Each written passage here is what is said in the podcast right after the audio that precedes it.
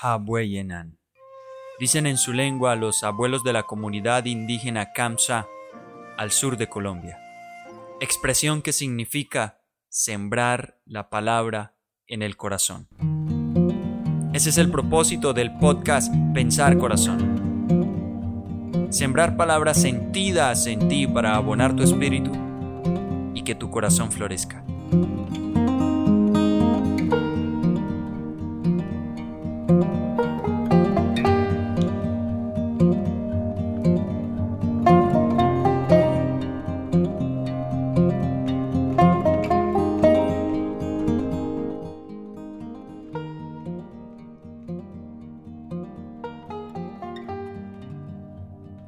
Tiempos difíciles es básicamente todos aquellos momentos en los que afrontamos alguna circunstancia o situación que sacuden la inercia o la comodidad que traíamos hace un tiempo.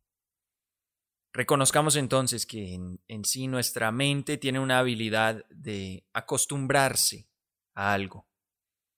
Y cuando esa costumbre ya se convierte en una comodidad, en una aceptación de que esa es mi realidad, pues un tiempo difícil o un momento difícil va a ser cualquiera que intervenga esa costumbre o esa comodidad. Sin embargo, hay niveles de acontecimientos que nos sacuden.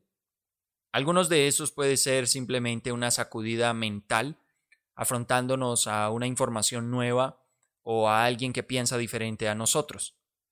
Otra puede ser una sacudida emocional, donde algo que teníamos o que estaba a nuestro lado se va o sufre algo, o nosotros mismos entramos en un proceso de tristeza o se cambia alguna situación de perder una, una, una comodidad, por ejemplo, del trabajo también, y puede convertirse en una situación que nos sacude emocionalmente como también la pérdida de una mascota, etc.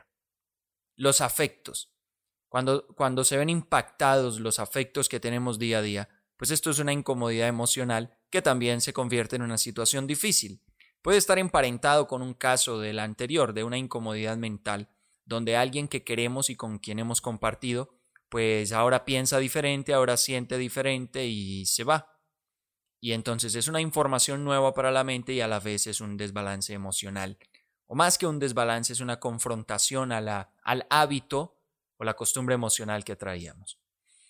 Luego hay otro tipo de situaciones que ya comprometen la comodidad física, desde tener que salir de tu casa hasta sufrir algún tipo de enfermedad o de accidente, que te complica la costumbre física que sostenemos de una salud regular pero en este caso entran situaciones también como una guerra, cosas que directamente ponen en peligro nuestra vida, es decir, las situaciones que entran a confrontar o a sacudir nuestra comodidad física, nuestra costumbre física, se caracterizan entonces porque están colocando en peligro la vida como tal. Y obviamente estas se suman a las situaciones emocionales que se, ven sumergidas en altibajos y también con la condición mental que a veces no alcanza a comprender y aceptar a tiempo eso que está ocurriendo. Resulta que desde el año 2020, o sea, ya estamos en el 2022, hemos, pasamos todo el 2020 y el 2021 con una situación que puso en jaque todo esto, es decir, se convirtió en tiempos difíciles.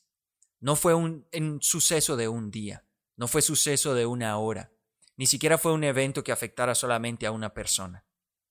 Hablamos de una situación que nos la mostraron como pandemia, fue llamada como pandemia, afectó la situación física de algunas personas a nivel global, es decir, en el, en el, en el porcentaje, estamos hablando de que aproximadamente de cada 100 personas que se contagiaban, 3 se ponían graves. Y bueno, muchos, muchos seres humanos a nivel mundial confrontamos con esta enfermedad. Ese fue el desbalance físico desde la salud. Pero esto se unió además a la incomodidad física de tener que estar encerrados y a la situación también de alguna manera física de perder el trabajo o de no tener recursos económicos, ya que con esto pues es que nos alimentamos, ¿no? Y esto además, obviamente, fundamentó un desbalance mental y emocional, de no saber qué va a pasar, de entrar en pánico, de tener miedo por nosotros, por nuestra familia, y un desbalance también emocional de vernos sufrir, de vernos entrar en depresión y de no comprender la situación que va ligado al desbalance mental. Todo este acontecimiento ha sido una sacudida de estos últimos años que nos ha correspondido vivir y que totalmente aplica para ser llamado tiempo difícil. Ha sido una sacudida tremenda para toda la humanidad. A niveles ya macro estamos hablando de cómo se afectó, se impactó el sistema económico y que eso tuvo una repercusión también en la vida de nosotros como seres humanos, en, en las grandes ciudades y todo esto. Ahora, terminando el año 2021, esto comenzaron a aparecer como algunos visos. Se comenzaba a vislumbrar algo de esperanza con el descenso de la pandemia en algunos países, donde ya tenían mucho control sobre ello. Y más allá del control que se tuviera, pues por lo menos comenzaban a comunicar que ya las personas podrían movilizarse con mayor libertad.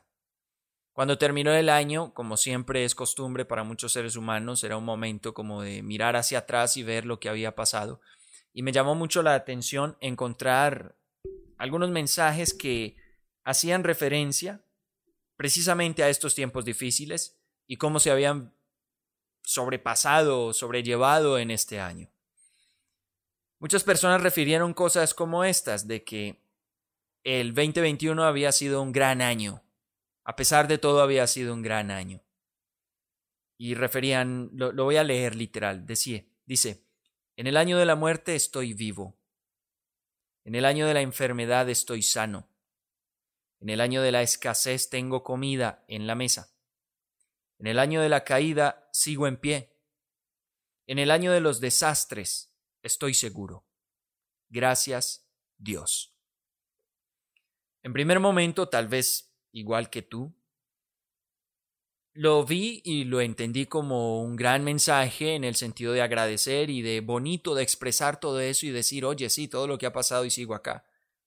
Sin embargo, posteriormente se convirtió en una reflexión que es donde comenzó a nacer este podcast que estás escuchando, este capítulo. Desde ahí, desde que leí ese mensaje en diciembre. Y en primer lugar quiero decir que yo también me sentí así y, siento gratitud por haber estado sano, porque mi familia eh, está sana y ha pasado este tiempo, por lo menos en términos de la enfermedad, ha estado muy bien. Siento gratitud porque también hubo comida, Siento gratitud por porque, como dice ahí, no caí, porque en, en, los momentos de desastres naturales que también se hicieron presentes o se están haciendo presentes aún, seguimos en pie, seguimos con vida, seguimos con salud. Pero la reflexión mía se quedó en pensar si, si realmente hay una visión de Dios donde Él está al lado de los que la estamos pasando bien y entonces está abandonando a quienes no la están pasando tan bien. A quienes de pronto no encontraron tantos argumentos para agradecer al año anterior. ¿Qué pasó ahí? ¿No está Dios ahí? ¿Por qué ellos no pueden agradecer a Dios? ¿Por qué estos mensajes argumentan, que fue gracias a Dios que pasaron bien? ¿Y los otros que dicen que gracias a Dios la pasaron mal? ¿O que Dios no quiso estirar su mano para ayudarlos a ellos también? teniendo como alguna especie de preferencia. La reflexión mía va a que tal vez no es la tarea de Dios o la intervención de Él o de Él, ella, hablando en términos de padre-madre como yo lo concibo, esa fuerza superior. No tiene que ver con a quién le fue bien y a quién le fue mal y que sea la causa de Él. ¿Qué tal si en términos generales es un mensaje para todos como humanidad, como familia humana?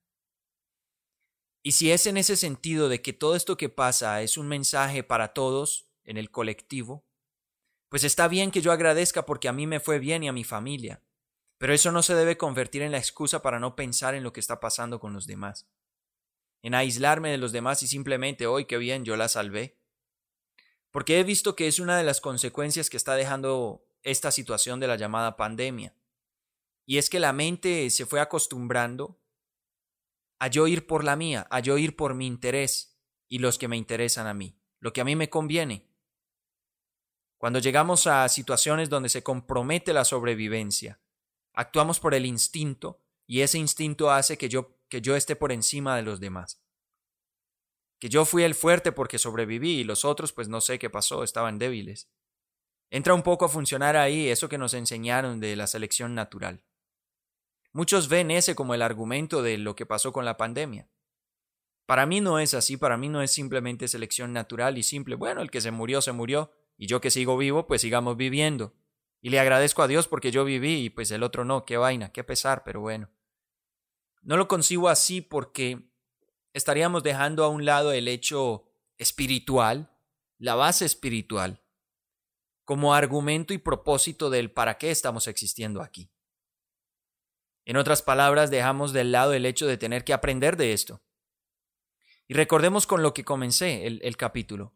Comencé diciendo que unas, tiempos difíciles es todo aquello que pone en jaque o que sacude la comodidad y la costumbre de vida que traíamos. Y lo que pasa es que la mente se acostumbra a lo que sea y crea su comodidad en ello. Si la pandemia deja como resultado que cada uno aprenda a vivir simplemente yendo por la suya, solucionando lo, lo que le corresponde a sí mismo, o sea, ocupándose de su propia necesidad y me importa un comino, me importa un carajo lo que pasa con los demás. Pues nuestra mente se va a acostumbrar a eso. Y esa va a ser la nueva comodidad. Que mientras yo esté bien, todo está bien. Vuelvo y digo, esto no significa que, que yo no esté agradecido porque estoy bien. Sí lo estoy. Pero asumo también que el hecho de yo estar bien me da la posibilidad de reflexionar sobre esto y sacar enseñanza, cambio de vida y hacer un llamado. Hacer un llamado a que en realidad no han parado las cosas que nos están retando. Terminó un calendario año 2021, ahora ya vamos por el segundo, casi tercer mes del 2022. Y aunque la situación frente a la pandemia sigue disminuyendo, es decir, se pone más favorable, ahora comenzamos a tener mayor libertad respecto a, a las exigencias o a, mm, a lo restringida que se hizo la vida a partir de esta situación. Eso se va abriendo, pero ahora justo cuando estoy grabando este, este podcast es el segundo o tercer día de una situación militar en Europa que prende las alarmas sobre una posible tercera guerra mundial.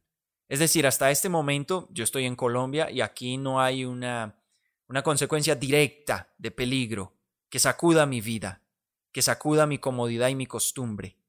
Aún no la hay. Hasta ahora es simplemente una amenaza mental para mi vida, es decir, darme cuenta de que está pasando algo y comenzar a considerar hasta dónde puede pasar, hasta dónde puede llegar esto. Pero hay muchas probabilidades de que pueda escalar y se vea comprometida mi vida y tengamos que decir que salimos de una llamada pandemia a una guerra mundial. Ambas son situaciones que comprometieron y que comprometen la vida de todos, de todos, del colectivo. Estos son los dos ejemplos más dicientes. Pero seguimos teniendo otros casos de cosas que suceden y ponen en peligro la vida de todos, como las catástrofes globales que han venido en aumento el desequilibrio de heladas, de inviernos, que por otro lado son sequías, los incendios forestales, la contaminación en general. Todo este tipo de situaciones nos afectan a todos. Aunque yo en mi casa, en las cuatro paredes donde estoy, de donde saco la basura y me desentiendo de ella, perciba que estoy bien. Y que la familia que comparte conmigo estas cuatro paredes y que me ayuda a sacar la basura de la cual nos desentendemos después que cerramos la puerta, también están bien. A pesar de que yo viva en esa burbuja, alrededor de la burbuja siguen pasando situaciones que la amenazan. No es tampoco la intención de este mensaje algo desesperanzador, algo para desesperar o generar tristeza, no. Por el contrario, estoy hablando de la necesidad de buscar la base espiritual para analizar todo esto. Y sencillamente recordar, porque es más un recordatorio, es algo que ya muchas veces lo hemos dicho. Estas situaciones nos están convocando a una reflexión profunda como seres humanos. Porque son situaciones alrededor de nosotros que amenazan nuestra vida, pero con muchos enlaces, con muchas probabilidades de que hayan sido causadas por nosotros mismos. Como la pandemia, el resultado de estudios y de trabajos y de manipulaciones genéticas que hacen países desarrollados y poniendo en peligro otros países que no tienen cómo manejar este tipo de cosas. Y si hablamos de las catástrofes globales y de la naturaleza, obviamente es un resultado de los estilos de vida que hemos conformado. Y si hablamos de la guerra, no es otra cosa de cómo escalan a nivel global los egos. Que una cosa es el ego tuyo y el ego mío, y tal vez tenemos una confrontación, una discusión, o digamos que llegamos hasta darnos los puños en la cara y, bueno, estamos comprometidos tú y yo, mi familia, nuestras familias. Pero a nivel de sistema, cuando comienzan a escalar esos egos y llegan a personalidades que son generales, que son presidentes, esos egos ya eh, comienzan a hablar de guerras. Pero es el mismo fundamento, el ego que nos hace pelearnos a, a ti y a mí, el ego que a esas escalas pone a pelear a unas naciones, solo que ellos se tiran bombas, nosotros nos damos puños. Pero es lo mismo. Es el mismo llamado a cómo el ser humano todos los días está con más voces de exhortación, a encontrarse a sí mismo y a sanarse por dentro. A que yo me sane conmigo en mi vida, comprenda mi vida, las costumbres que he generado. Si mi vida sí es vida, si mi vida tiene fundamento en la vida del planeta, del universo, al propósito de ser y del crecimiento de nuestra espiritualidad. O mi vida es la escena, la puesta en escena que está dirigiendo el ego. Y yo entro a esa escena todos los días, suena el gallo mecánico, el gallo falso de una alarma, para levantarme y ponerme una careta y ser parte de esta obra de teatro gobernada por los egos, escrita por grandes egos, que luego conducen egos chiquitos, pero al final todo es ego, todo es aparente, todo es una hipocresía y dentro de esa hipocresía, lo que mencionaba hace un rato, el hecho de que yo esté bien, el resto no me importan. Gracias a Dios porque yo estoy bien.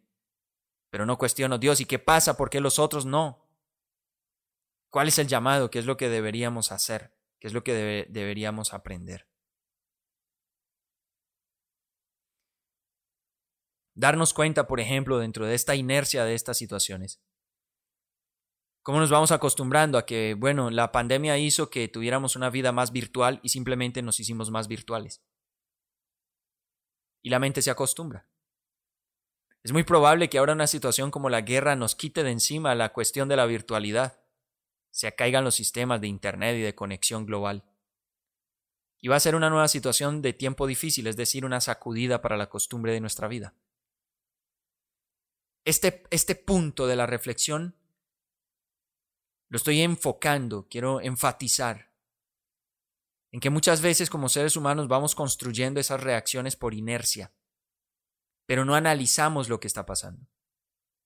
No podemos salir, metámonos a la virtualidad, pero yo no analizo qué está pasando conmigo al, al acostumbrarme a la virtualidad. ¿Cuál es la propuesta que me está haciendo el sistema? De que sea una persona más dependiente de eso para luego poder ser un usuario del metaverso. No solamente un usuario, sino alguien que pide que exista el metaverso.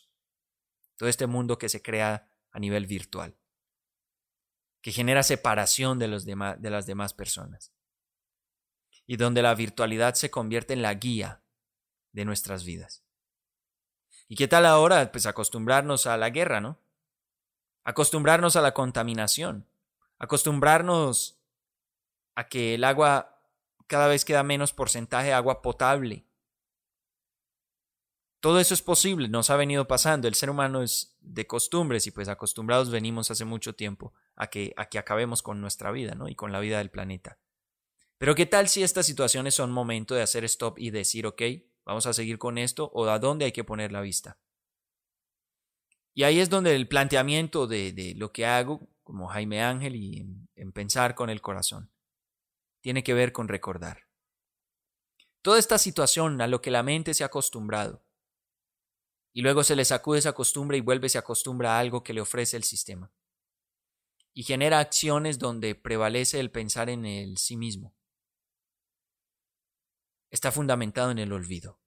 Los egos que ya mencioné gobiernan por el olvido del ser que somos. Automáticamente, si la situación es el olvido, la solución es recordar. Y tal vez ya me has escuchado decir que recordar significa volver al corazón. No porque yo me lo inventé.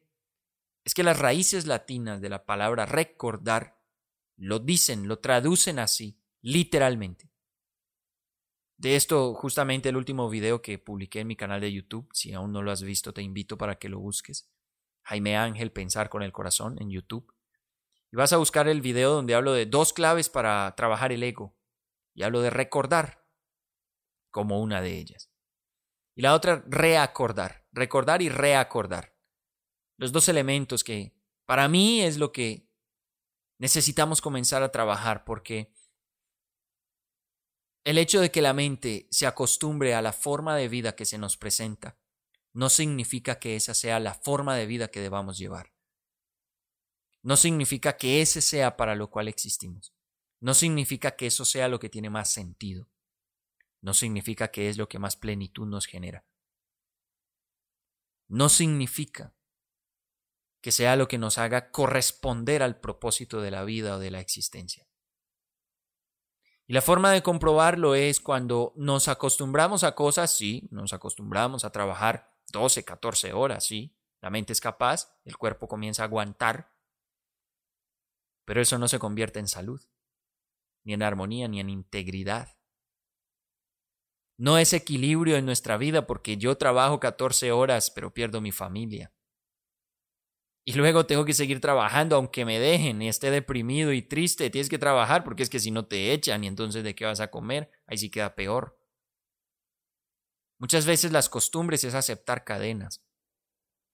Y el ser humano no vive, no existe para las cadenas. Existe con una intención natural de ser libre, no para pasar por encima de lo quien quiera, sino libre por conciencia. Libre en la conciencia de lo que Él es, de lo que puede dar y lo que tiene a disposición para experimentar, para vivir.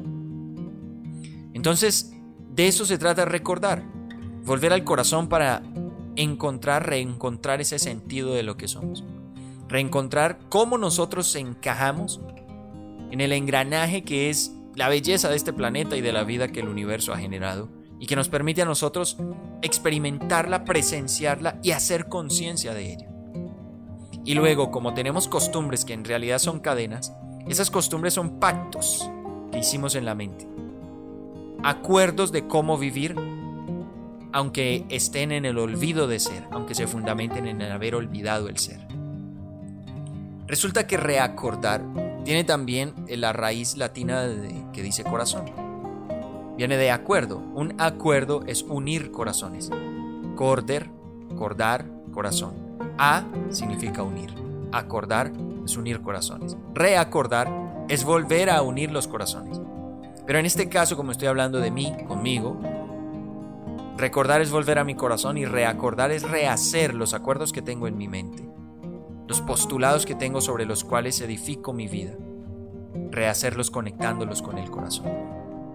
Estamos hablando de, que el ser humano está en el momento tal vez donde con mayor volumen lo han estado llamando hasta ahora en la historia, para que mire hacia adentro.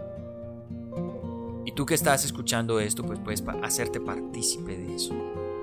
Es, es lo que yo concibo.